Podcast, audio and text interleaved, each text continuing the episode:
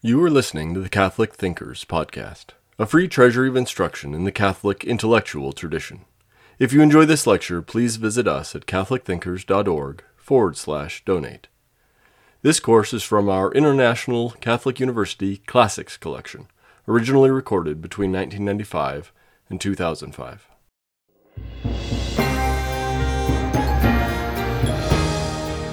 I'm Dr. James Hitchcock, uh, professor of history at St. Louis University. We're continuing with our series of lectures on the Second Vatican Council.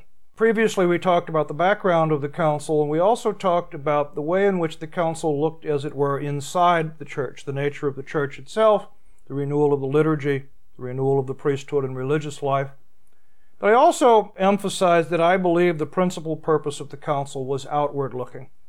Council wished to address itself to the relationship of the church to the world.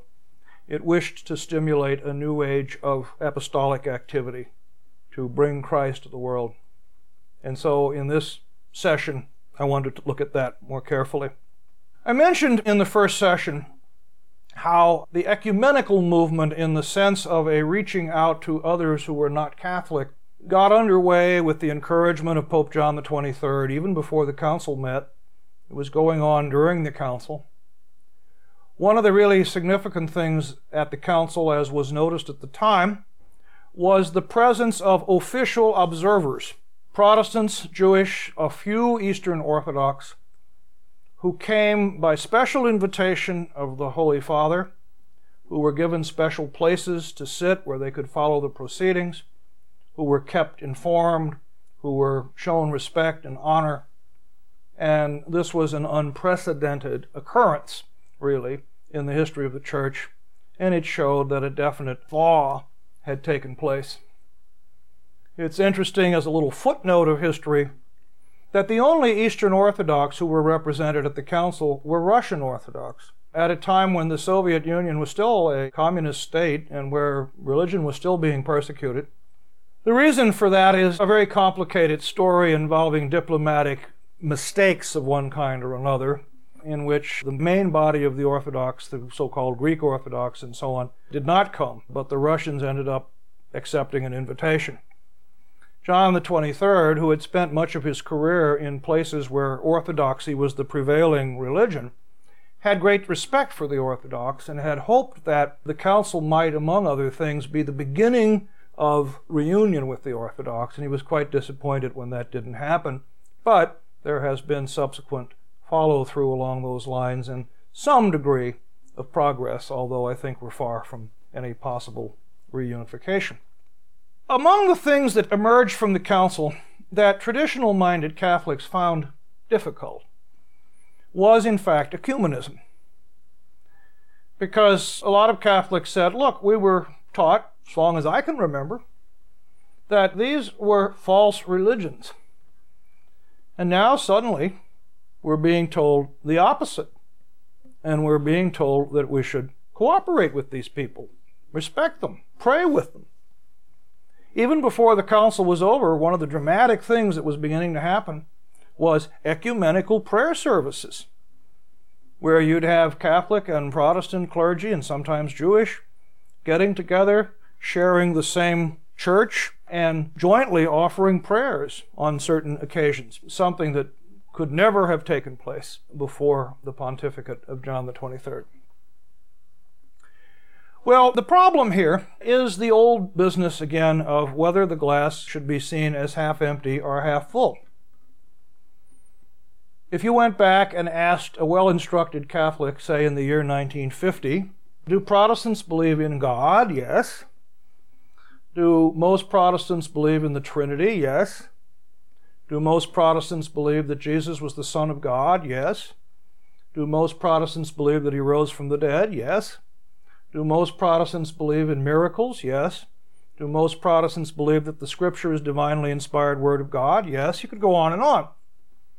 So obviously, every Catholic knew that there was a substantial core of Christian truth in the Protestant religion. If pushed, no matter how much they may have disliked Protestantism or suspected it, if pushed, they would have said, yes, it's not totally false. It's got a strong element of truth in it.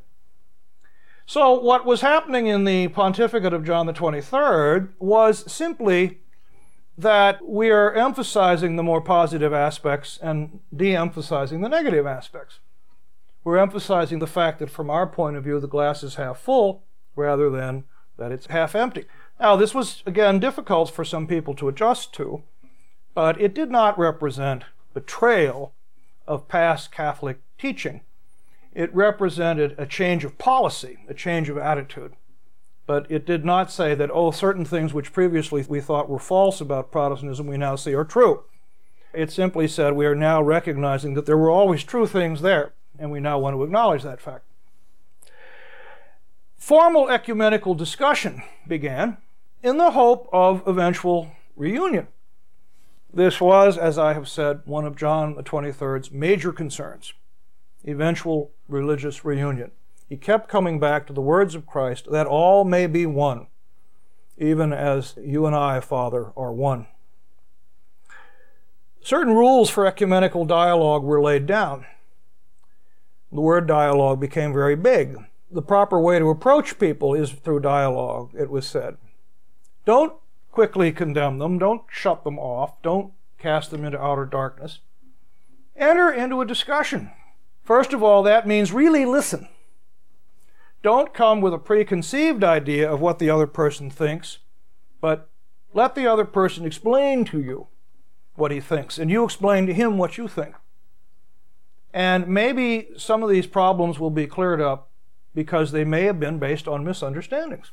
And maybe if we begin to analyze our statements more carefully, we can see that we have been misled by language, and maybe certain words which we understand differently than you do.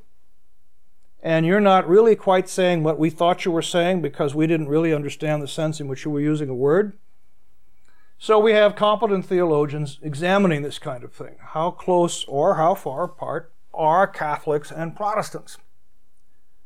And over a period of years, in discussion with Lutherans particularly, Catholic theologians concluded that what had been seen as the most basic disagreement at the time of the Reformation, the Lutheran idea that you are saved by faith alone versus the Catholic idea that you are saved by faith and good works, may not have been as big a difference as we originally thought, that when you begin to analyze what both sides mean by it, you may see that they're closer together than you originally expected.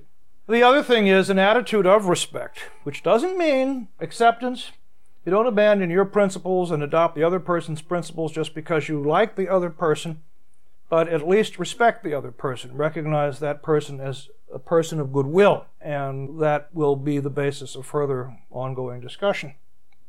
Now, extreme conservative Catholics sometimes accuse the ecumenical movement of betraying the Catholic faith you hear sometimes Catholics say, well, now we seem to think that all churches are equally good, so there's no reason to belong to the Catholic Church. I just go and find the one that I like best.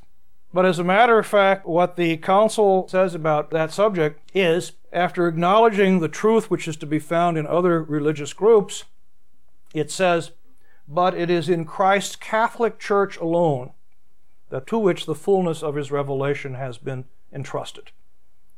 And so the ecumenical image which the Second Vatican Council develops, as it were, instead of two opposing camps facing each other across a field, you might say, it's a series of circles. And they overlap one another, where they share certain beliefs in common. But then the council is saying, but the Catholic circle is the one that encompasses all the truth that is to be found in all the others. And certain parts of the other circles contain falsehood. And of course, in effect, that's what the Protestants say about us as well. Otherwise, they would be Catholics. So, ecumenism does not mean abandoning your own principles. But a lot of interesting things have happened, I think, since the Council along these lines. Among them, what one might call a practical ecumenism the ability of Catholics and evangelical Protestants, for example, to cooperate on things like the pro life movement, and then to begin to discover how much they really do have in common with one another. This core of the historic Christian faith, the divinity of Christ, resurrection, the divine authority of the scriptures, the miracles, the moral law as divinely ordained and unchanging, things which they may sometimes find people in their own churches don't believe any longer, but they find someone in that other church over there does believe it. And evangelical Protestants will express great admiration for Pope John Paul II, for Mother Teresa of Calcutta, an admiration for Catholic figures that would have been inconceivable 40 or 50 years ago. Now, the ecumenism of the Second Vatican Council went even further because it reached out to non Christian religions. And there was a decree on non Christian religions in which it quickly mentioned some of the more prominent ones Islam, Hinduism, Buddhism, and noted very briefly what it saw as a core truth that was found in each of these faiths. Quite clearly, not having knowledge of Jesus Christ, these faiths are to be regarded as much farther away from the truth. But the council says these are genuine spiritual searches. These are people searching for the truth. These are people who, to some extent, have found the truth because God rewards every sincere searcher. And these are people who have come to a knowledge of the one true God, at least in some cases. The Muslims have come to a knowledge of the one true God. So the extent of ecumenical openness goes even beyond Protestantism. It's often been said that the agenda of Pope John Paul II, from the beginning of his pontificate, was the hope of reunion with the Orthodox. Again, for various reasons, that doesn't seem to be a realistic likelihood in the near future. It's been disappointing, perhaps, in some ways often people that are pretty close together with one another in a lot of ways, the remaining differences begin to loom very, very large in the same way that people in the same family often fight with one another. But I think that a process has been set in motion that in God's own time might well bear dramatic fruit in terms of all of the flock of Christ once again becoming one. Another aspect of reaching out to the world was what is usually considered to be the one distinctive American contribution to the Council, and that is the notion of religious liberty. Perhaps we should say a word about the American participation in the Council. In my first lecture, when I was surveying the situation of the church in the late 1950s, I said that in many ways it appeared to be in a flourishing condition, and in very few places more so than in the United States with our very high rate of church attendance, our large numbers of religious vocations, our big school system, etc., etc.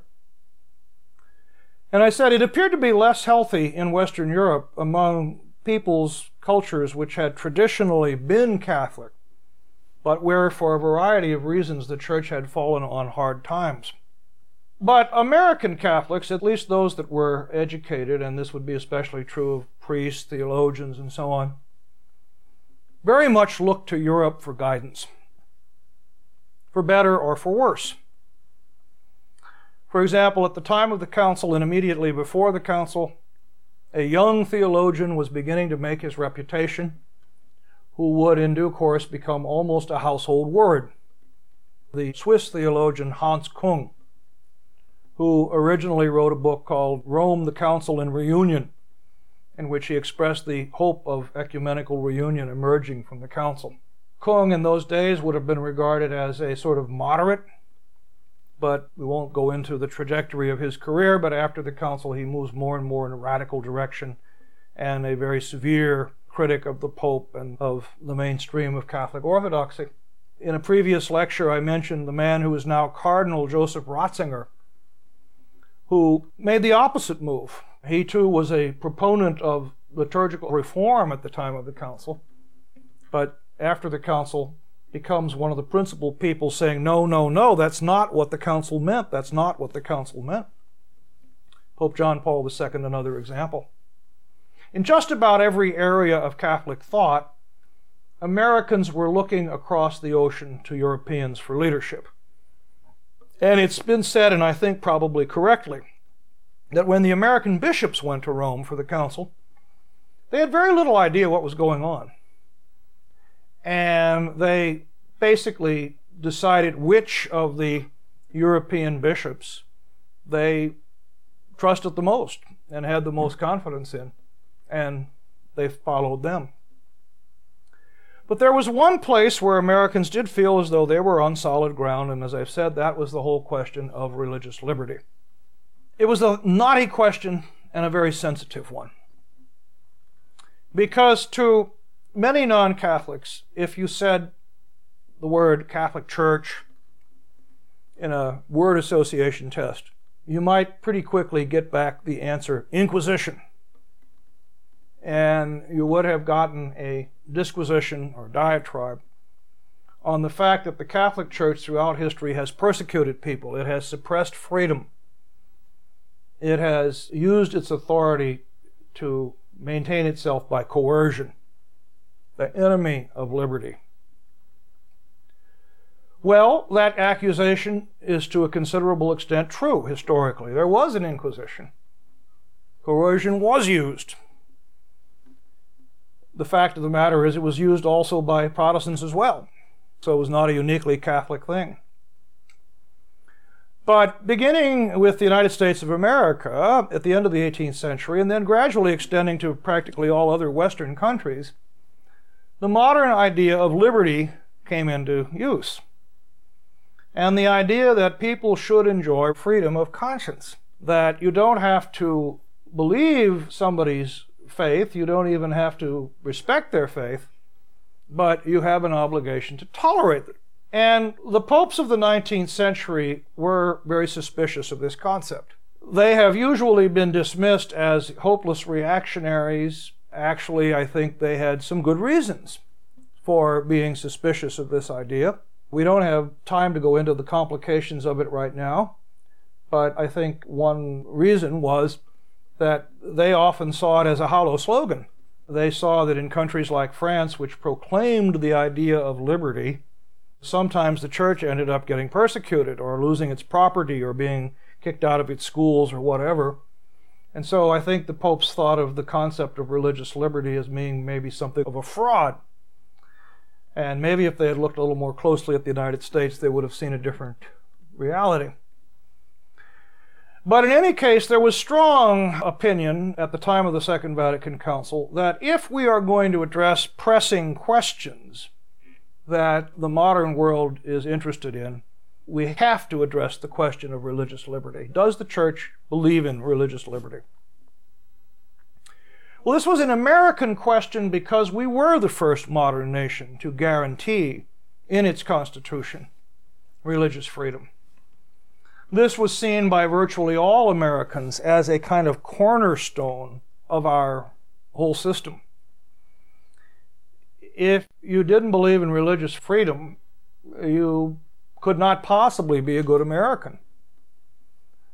The election of John F. Kennedy in 1960, as I talked about in the first lecture, was seen as perhaps part of the liberation of Catholics from the hostility which they had previously experienced. There had been strong anti Catholic prejudice throughout most of the history of the country, but it had abated enough that a Catholic could finally be elected.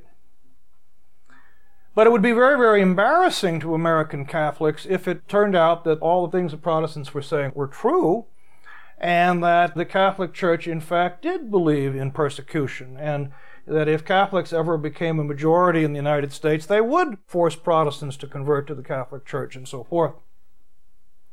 Well, as long ago as the 1940s, there was a Jesuit theologian in the United States, John Courtney Murray, who had been wrestling with these ideas and he had been attempting to develop a Catholic theology of religious freedom that would be solidly based on Catholic principles and which would be in no sense a betrayal of Catholic doctrine. Father Murray had run into some problems. He had some theological opposition. There were actually American theologians who argued that religious freedom was a matter of what they called prudence they said nobody has a right to religious freedom, but it would be very troublesome in a lot of ways if Catholics, when they came to power, outlawed other religions. So, therefore, for the sake of social harmony and peace and so forth, we would in fact tolerate them, but there's no moral obligation to do so. And Murray said, no, that's not good enough. And The argument went on. For a time, Murray was under a bit of a cloud because there was some opposition to him in Rome, not the Pope, but from other people in Rome. And he was told not to publish on this subject, went on for a couple of years in the 1950s. But by the time of the council, it appears as though virtually every American bishop who thought about the subject at all agreed with Murray and believed that the council had to take a strong stand. The most prominent member of the American hierarchy at that time was Cardinal Francis J. Spellman of New York. Cardinal Spellman was considered very conservative. He was a man with very strong ties with Rome. He had been a close friend of Pope Pius XII, who had made him a cardinal and archbishop. He was thought to be not a progressive, not somebody who would generally favor change. He didn't play a big role at the Second Vatican Council because by this time he was pretty old. But Spellman was among those who believed firmly that the council had to come out in favor of religious liberty. He championed the cause of John Courtney Murray and actually brought John Courtney Murray to Rome, where Murray had some effect on the outcome.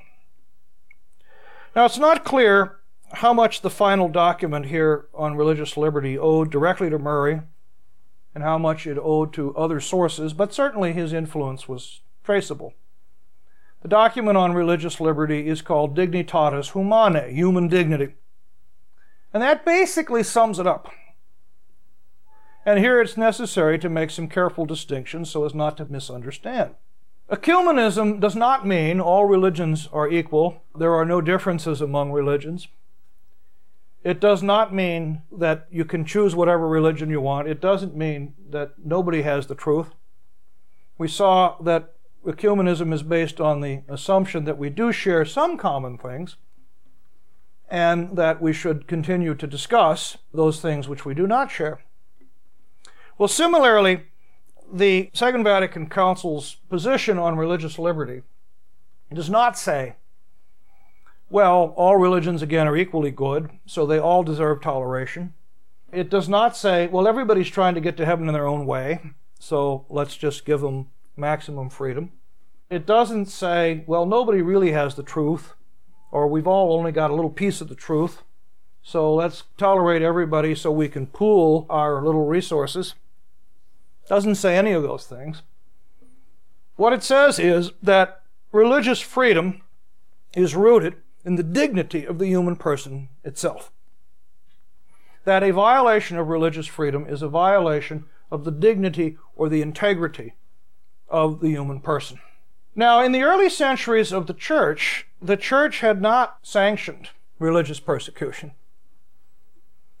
For one thing, it was in no position to do so. The church itself was being persecuted. It didn't have the ability to persecute other people. And even after the church became the official religion of the Roman Empire around the year 300, there was grave misgivings on the part of some church leaders as to whether coercion in matters of religion was ever justified.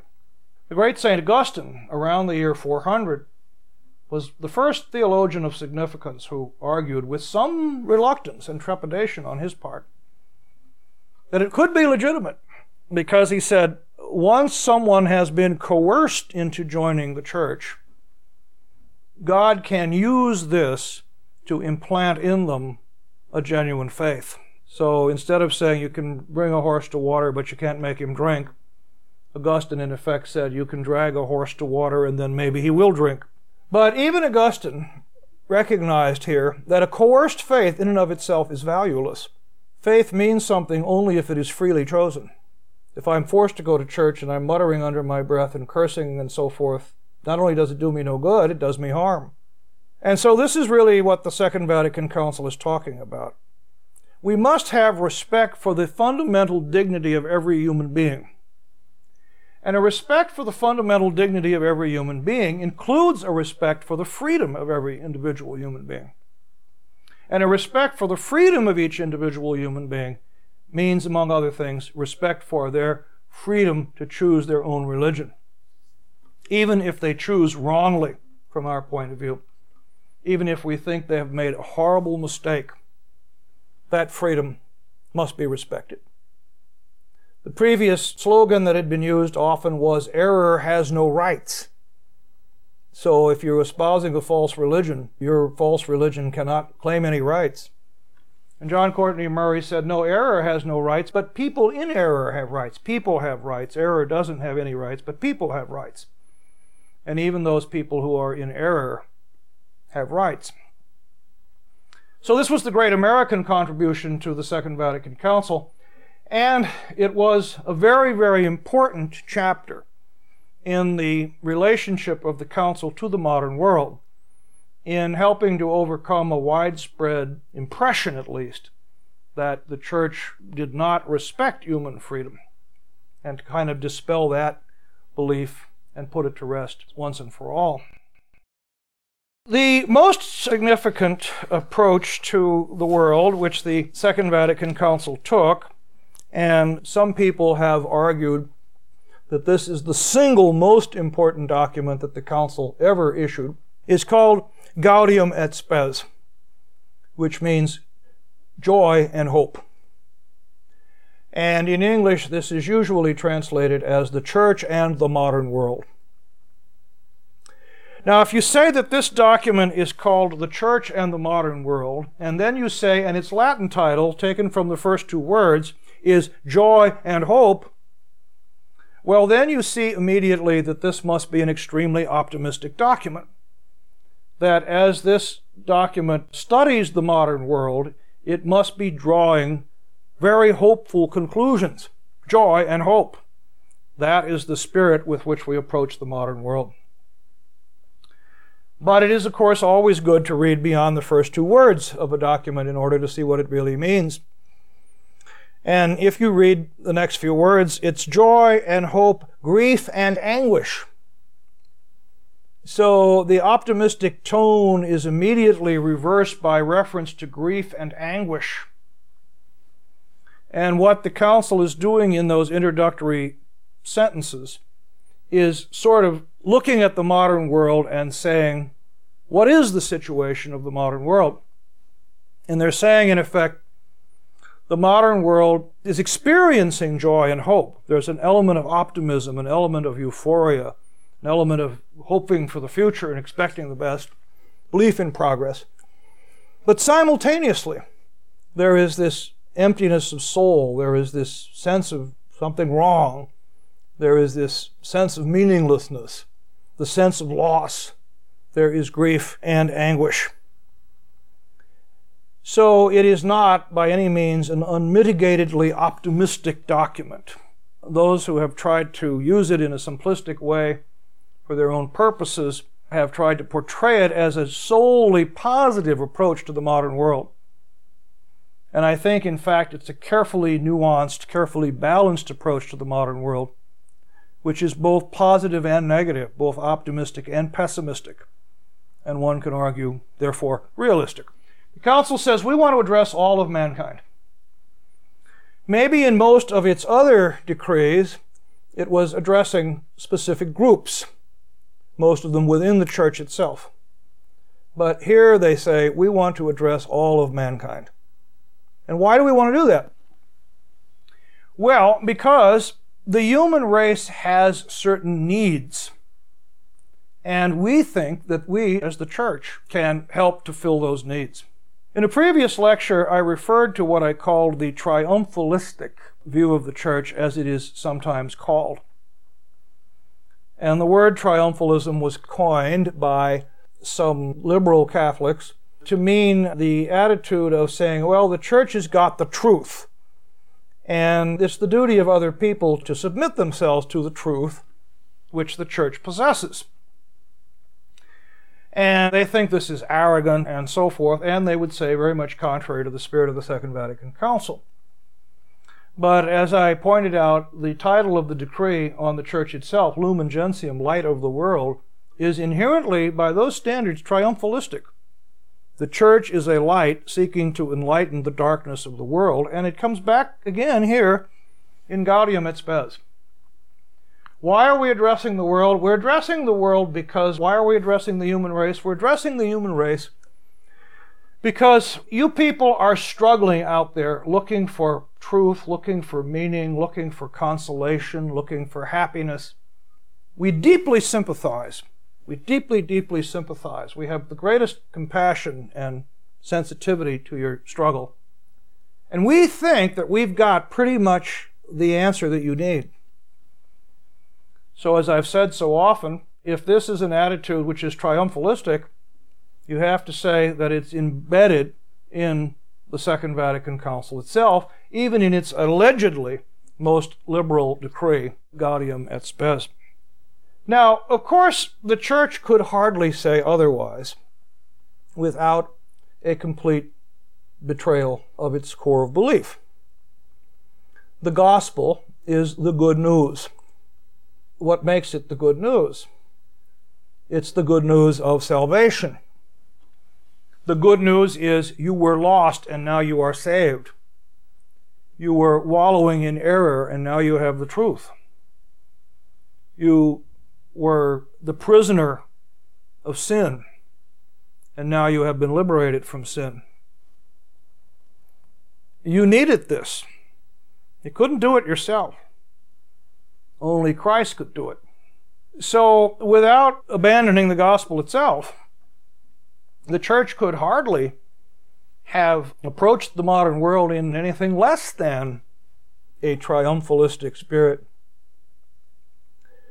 Now, this is viewed as a very positive document, or if you want to call it a liberal document, because it's been noted, it was noted at the time, that it was not as negative and condemnatory towards the world as some previous church documents or some previous popes had been. It can be seen as embodying some of the optimism of John the 23rd.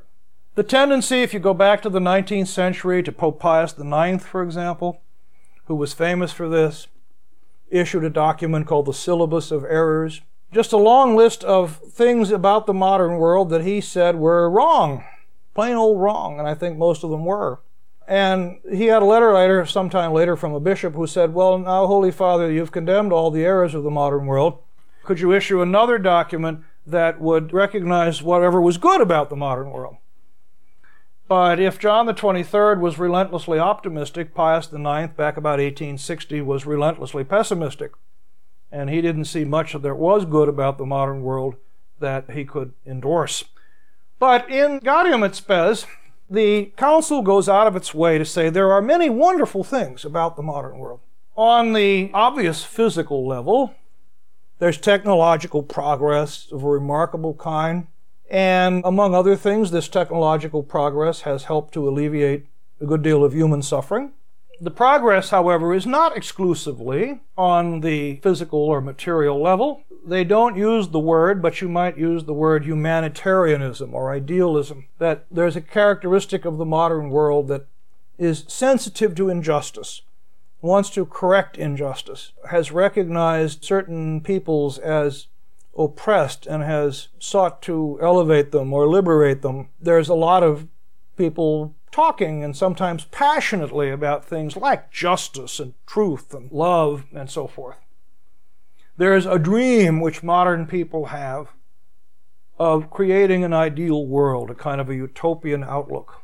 All of these things, the Council says, are to be highly admired. The respect for human freedom is to be highly admired. The assertion of human freedom, even if human freedom is often misused, still, the emphasis on human freedom is an affirmation of the dignity of the human person, as we saw in conjunction with the decree on religious liberty. So the Council goes farther than maybe any church body, any Catholic church body had ever done before in saying we want to see the good side of things. We want to see here that once again the glass is actually half full. We don't want to dismiss the modern world as an unmitigated sink of corruption. And then the next step is not so much condemnation as it is to say you're misguided and let us help you. Let us help to guide you. There were those, for example, who thought that the council should issue a strong condemnation of communism. Well, that didn't happen because, after all, most bishops said, well, nobody is mistaken about this. Everybody knows the Catholic Church is against communism. We don't need to reiterate that. And then, secondly, mindful perhaps of things like John the 23rd's visit with the Nikita Khrushchev's son in law and so on. There were, in the presence of the Russian Orthodox at the council, there were bishops who said, well, maybe if we refrain from condemning communism outright, the possibility of the continued thaw of the communist system, the break up of their rigidity and so on, could continue. Maybe we should be friendly as much as we can be refrain from condemnation as much as we can, and hope that this will bring good results. Generalize that to the whole modern world. We're not here to condemn you. We're not here to excoriate you. We're not here to call you names because that won't do any good. We know that. That will simply harden you in your positions. But we do wish to gently point out to you the errors and inadequacies of your beliefs. You talk about justice, but there's an awful lot of injustice still in the world.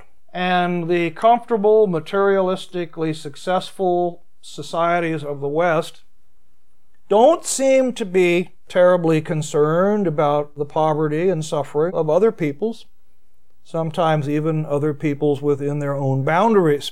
In my first lecture, I talked about the social encyclicals of John the 23rd, and this tradition continues very strongly. Paul VI himself issues several encyclicals on social and economic questions.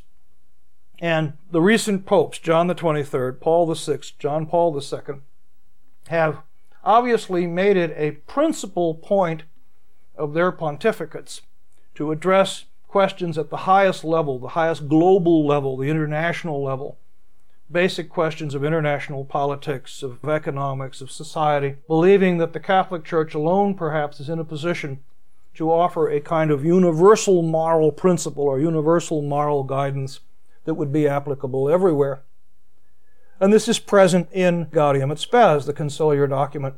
It also points out some of the inherent fallacies of utopianism, that is to say, the desire to create a perfect world which is ignoring human sinfulness. That the church here has a clear eye, has a realistic attitude, because the church sees the sinfulness of human nature. And the church has remedies for this sinfulness. In fact, the church has the only remedy for this sinfulness, which is repentance and acceptance of the saving grace of Jesus Christ and that only if that takes place is there even any hope of building the kind of ideal society that people say they want. That ignoring sin, having a view of human nature as essentially good, is a kind of a delusion that will keep tripping you up over and over again because every time you plan for a perfect society, every time you plan for a just society, every time you think you have worked it all out and how to achieve it, it crumbles in your hand. And the reason why it crumbles in your hand is because, again, you have not taken account of the factor of human sinfulness. Also, the church provides a kind of healthy sense of restraint with regard to utopian expectations, knowing that the kingdom of God will never be fully realized on this earth. The kingdom of God is yet to come. The kingdom of God is in the world to come. And while Christians continue to struggle to realize the kingdom of God, it would be a bad mistake to think you will actually achieve it in this life. And Christians have a very strong sense of that. Also, moving more towards the individual plane, the anguish which people feel, the fact that great affluence does not bring spiritual satisfaction. Many people still feel spiritually empty, they feel disoriented. They don't understand that the void in their life, the thing which is lacking in their life, is God. There's a discussion of atheism. It's as sympathetic a discussion of atheism as any Catholic institution and agency has ever done, but it points out atheism as an enormous lack. It's an absence of something, it's a negativity, and something, therefore, that will cry out to be filled by something false, and that the only true peace is to be found in God. and that the Catholic Church holds this out as a possibility. Now, the Council also, in Gaudium et Spes, acknowledges that we have things to learn from the world. After all, we want to make the gospel relevant to the world. We want to convert the world. Now, in order to do that, we have to, to some extent anyway, speak the world's language. I don't mean to say by this, of course, Latin versus vernacular. But if you use a religious language that the world has ceased to understand, then the world will not respond. So, just as you have to translate the gospel into the various vernacular languages before you can preach to the people, so also you have to preach the gospel in terminology, you might say, that modern secular people understand. So, the church says we should learn from this. And they say modern people have made discoveries which are of some value. They mention, for example, psychology we have learned a lot more about human behavior, human motivation, and so forth through psychologists than we ever knew before. And this needs to be taken into account in a variety of ways.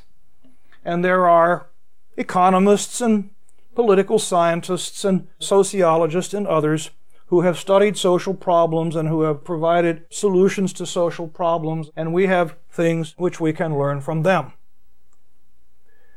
Now, given the amount of space that it gives to this, that is to learning from the world as opposed to teaching the world, given the vigor of its language, you might say, I think it's pretty clear that this theme, that is, let's learn from the world, is strongly subordinated to the other theme, which is we've got a lot to teach the world.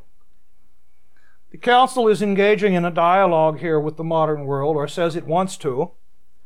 But I think a militant secularist who didn't put much truck in religion would be justified in reading this document and saying, But you're treating us as junior partners. You're treating the world as though we don't have too much to give you and you've got a lot to give us. And I think that would be correct. That would be a reading of the spirit of the document, as it could not help but be, as I said earlier, if you take the core of the gospel, the saving message of the gospel, as correct, as true. So once again, we come back to the fact that if you think that triumphalism is wrong, you have to say that the Second Vatican Council was triumphalistic, and even in its allegedly most progressive document, Gaudium et Spes, it was triumphalistic. In a curious fashion, it was the latter part of the document, that is, we've got a lot to learn from the world, that was picked up on by a lot of Catholics and I think made use of and distorted in ways that the Council never intended. I don't think Gaudium et Spes had a profound effect on non believers so that they suddenly began flocking into the church or anything of that kind. I think there is a certain respect for the church, at least among some non believers. But it was the Catholics themselves, and even especially priests and nuns sometimes, whose ears perked up when they read that we have got something to learn from the world. And I think that the problems, for example, which a lot of religious communities have had since the Council, the unraveling of communities of sisters, the large numbers of sisters leaving the religious life, the large number of men leaving the priesthood, and so forth, much of it is traceable to a distorted psychology, a misuse of psychology because classical religious life, and the Council makes this very clear, rests upon an idea of self denial, self giving, self sacrifice. That's what religious life is all about. And instead, the way many people interpreted the message of modern psychology, anyway, whether it's there or not, is self fulfillment. Get rid of your inhibitions. Get rid of those things which stand in the way of you and what you desire. Well, it was impossible to reconcile that ideal with being a nun or a priest, really. And so it was natural that people would leave in large numbers, and those who remain would be rather unhappy. There are some modern psychologists, not all of them, who would claim that anytime you deny yourself, this is psychologically unhealthy. Well, that claim is on a direct collision course with the gospel itself. He who would save his life must lose it, says Jesus. So there have been people in the post-conciliar church who misused Gaudium et Spes by making it seem as though the church now had to measure everything according to the secular society. That we look out into the secular world and we see what the secularists think, and then we try to bring our own practices and thoughts into conformity with what the secularists are saying. And they perhaps claim that they see a warrant for this in Gaudium et Spes, which very clearly is in fact not there. Several times I have alluded to the whole question of social justice, the papal encyclicals. This comes up also in Gaudium et Spes. One of the notable and very controversial movements that emerges after the council then sort of peaks and then seems almost in a way to be forgotten was called liberation theology. It had its intellectual roots in Western Europe, as so many things do, but it reached its peak in Latin America.